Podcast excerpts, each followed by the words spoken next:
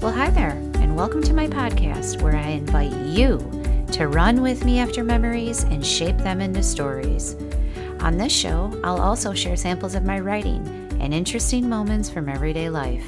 I'm your host, Ruru Sig, and today you're listening to my first podcast, The Story Chaser.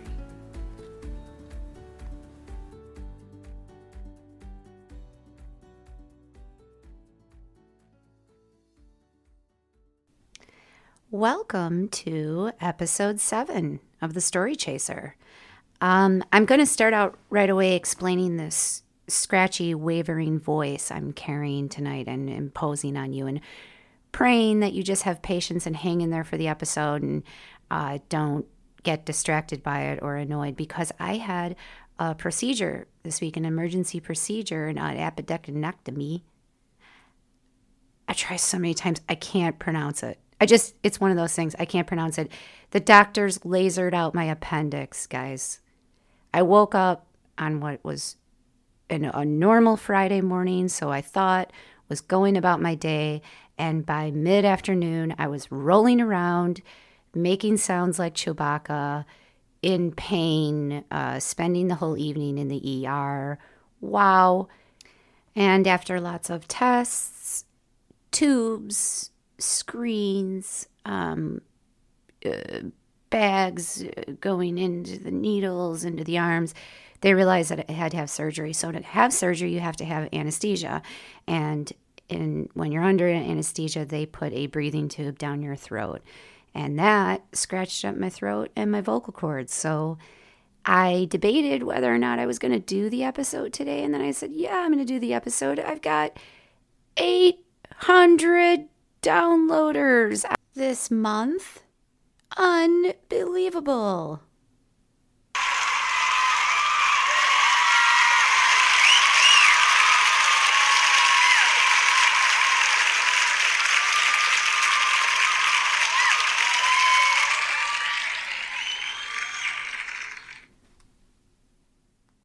Thank you.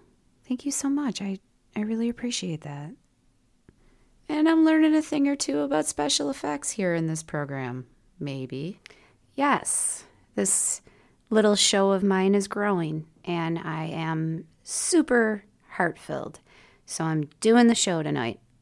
I'm doing it all. Hang in there. And I thank you. Uh, hey, there's a topic. Do you guys have any words that you can't pronounce? Why don't you give me a call at 312 857 4625 and try to tell me what they are? I'd love to hear from you or send me an email at rooroosig at gmail.com. Okay, officially episode seven. Uh, did you know that seven's my favorite number? How cool is that? Why would you know that? I mean, maybe you know that uh, if you're close friends listening. But anyway, seven is my favorite number. And I think it's pretty neat to be at episode seven. And I'm starting to ramble, so maybe I should just get it going. Episode seven. And tonight I'm talking about uh, imagination in adulthood and why we don't use it as adults. The imagination and wonder in childhood is so beautiful and innocent. Am I wrong to still imagine and wonder as a middle aged woman in this modern society? Guys, I mean constantly. I need my imagination constantly. It's how I cope.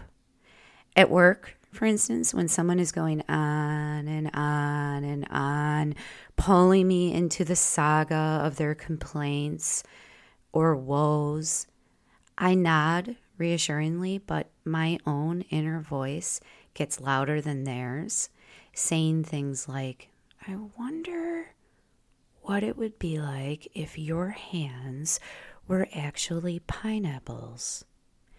You wouldn't even need a comb. You could just brush your hair with the little spiky things. And just like that, I rescue myself from being annoyed. My imagination is a hero. Is yours? Are you still wondering? I feel wondering is disappearing in our modern society because we carry the world in our pockets and purses. A few touches of some buttons in our handy phones, and the answers are right there. Admit it. You Googled the spiky things on pineapples, didn't you? When I was in my early 20s, I rode the train back and forth from home to my job at the Chicago Board of Trade, and cell phones weren't a thing yet. I loved resting my head against that oval shaped window, tranquil from the images of the changing neighborhoods outside. My mind was so free for any story to visit. Sometimes I almost missed my stops because I would get so lost in detail. Like, what if I had a skateboard and a cord? Could I hold on to the side of the train and flatten the board perpendicular to a passing brick wall, sparks shooting from the bottom of my shoes? What if I stood suddenly and broke out into song? Would everyone on this train join me and be sudden best friends? What if a panther snuck on at the next stop? I have always been this way, able to escape into what may or may not exist. The following piece of writing is something that I just wrote one night, coming across an old photo of myself. It may or may not be in my future book, but it has a place here tonight. So enjoy. My fingertips whitened around the scratchy plastic framing of each small square, completely trusting the darkness behind my eyelids. The engine puttered its way through a start with the vibration of my lips.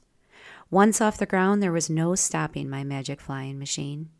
It would chug clumsily, lifting off, but once it warmed up, the ride was smooth. I coasted around completely unnoticed by a house full of people. Low cruising, I passed my brother Mac at the dining room table, on my way through the doorway of the kitchen.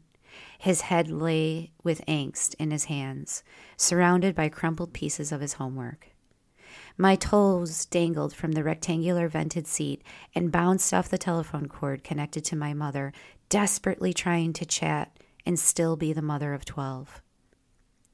Gliding along our kitchen table, I picked off one of the square yellow wall tiles, and it became the piece of cheese I always imagined it could be. I chewed my wall cheese happily while passing over my brother Michael. His bow tie rested to the side of his collar as he popped open the edges of a round tin container, revealing the line cook's mistakes. One person's error became his reward. My nose twitched a bit, catching the stench of a smoky restaurant that exuded off his clothing. I angled my machine in an upright direction and picked up speed, and with one pat of my hand, I knocked over the row of cereal boxes lining the top of our fridge. They fell like dominoes. I could never reach them if it weren't for my magic machine. I lowered through the rear door frame of our kitchen, hovering down the first few stairs to the back door and at the bottom of the longer set of stairs to my right was our washing machine. It rumbled and banged its attempt to walk off its wooden pallet and escape the house. Another appliance overworked. The air outside was fresh and cool as I drifted to the center of our backyard. My lips numbed, putting the engine in a turbo, but once achieved, I shot straight upward through the sky. The surrounding clouds were silky on my face and feet cotton candy without the stickiness. Once through them, I was finally amongst the stars, scattered in the flat, dark sky. I couldn't help but to grab one, and with one squeeze, its unfaltering glow burst in my palm and showered glowing dust on our house below. Suspended in greatness from the highest height, I heard my mother's voice. Why are these folded towels on the floor? Peering through the slits of my lids, slowly opening, her tapping foot came into focus. I'm trying to switch a load. May I have the basket, please? I climbed out and returned home.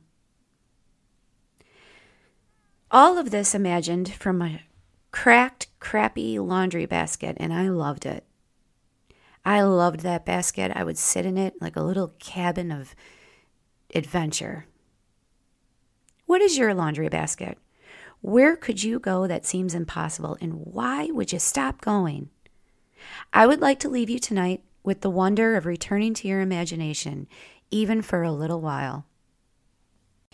And end this episode with a quote Everything you can imagine is real. Picasso. Well, this is as good a place as any to end this episode. My name is Ruru Sig, and I thank you for listening to The Story Chaser.